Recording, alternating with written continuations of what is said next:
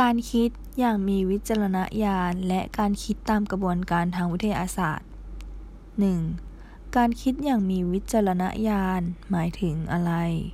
กระบวนการคิดที่ใช้เหตุผลโดยมีการศึกษาข้อเท็จจริง หลักฐานข้อมูลต่างๆ เพื่อเป็นการประกอบการตัดสินใจแล้วนำมาพิจารณาวิเคราะห์อย่างมีสมเหตุสมผล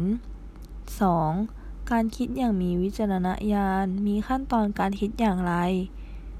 การคิดอย่างมีวิจารณญาณมี 5 ขั้นตอน ดังนี้ 1. การนิยามปัญหา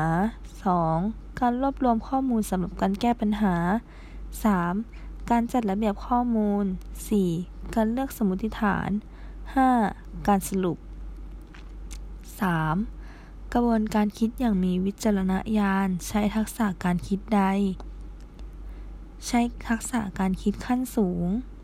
4. กระบวนการคิดอย่างมีวิจารณญาณ ใช้ลักษณะการคิดใด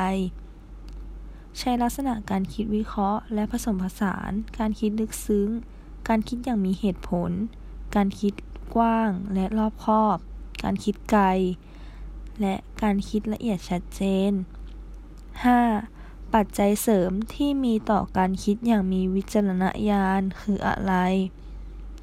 มีความสามารถในทักษะและลักษณะการคิด ผู้คิดหรือผู้ร่วมคิด มีการรวบรวมข้อมูลและการระดมสมองกัน 6. อุปสรรคที่มีต่อการคิดอย่างมีวิจารณญาณคืออะไร 1. การเป็นคนมักง่ายไม่ชอบคิด มีปัญหาเอาไว้แก้ทีหลัง 2. การคิด มีข้อมูลที่ไม่สมบูรณ์ ขาดความรู้ทางวิชาการที่ไม่เพียงพอ 7. การพัฒนากระบวนการคิดอย่างมีวิจารณญาณทำได้อย่างไร ให้ยกตัวอย่าง การพัฒนาการคิดอย่างมีวิจารณญาณสามารถทำได้โดยการสร้างสถานการณ์ หรือเหตุการณ์ที่เป็นปัญหา ต้องมีการคิดประมวลความรู้มาประกอบพิจารณากันกอง ไต่ตอง เพื่อให้เกิดผลการคิดที่รอบคอบ สมเหตุสมผล ยกตัวอย่าง การทำงานกลุ่มกับเพื่อน การพูดคุยกันในกลุ่มเพื่อรับฟังความคิดเห็น เพื่อนในกลุ่มคิดพิจารณางานร่วมกันเพื่อให้มีการพัฒนาความคิด และกล้า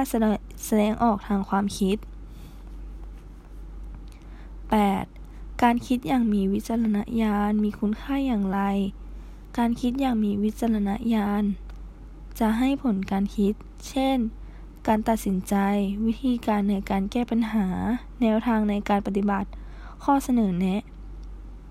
ที่มีความรอบคอบ สมเหตุสมผลและมีคุณค่า 9. การคิดตามกระบวนการวิทยาศาสตร์คืออะไร การคิดตามกระบวนการทางวิทยาศาสตร์ เป็นกระบวนการคิดที่ใช้ในการแก้ปัญหา หรือหาคำตอบของปัญหา 10. การคิดตามกระบวนการทางวิทยาศาสตร์ มีขั้นตอนอย่างไร การคิดตามกระบวนการวิทยาศาสตร์ มีขั้นตอนดังนี้ 1. ขั้นปัญหา 2. ขั้นตั้งสมมติฐาน 3. ขั้นศึกษาความรู้ รวบรวมข้อมูล 4. และขั้นตอนสรุป 11. การคิดตามกระบวนการทางวิทยาศาสตร์ ใช้ทักษะการคิดใด ใช้ทักษะการคิดชั้นสูง 12. การคิดตามกระบวนการทางวิทยาศาสตร์ ใช้ลักษณะการคิดใด การคิดวิเคราะห์ การคิดอย่างมีเหตุผล การคิดไกล การคิดริเริ่ม และการคิดลึกซึ้ง 13. ปัจจัยเสริมที่มีต่อการคิดตามกระบวนการทางวิทยาศาสตร์คืออะไร มีความสามารถในทักษะการคิด มีความสามารถในการแก้ปัญหา และมีทักษะลักษณะที่มีที่ส่งเสริมต่อการคิด 14. อุปสรรคที่มีต่อการคิดตามกระบวนการทางวิทยาศาสตร์คืออะไร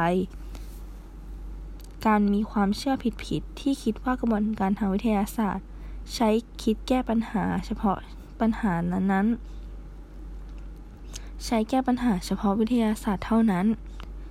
15. การพัฒนาการคิดตามกระบวนการทางวิทยาศาสตร์ทำได้อย่างไรให้ยกตัวอย่าง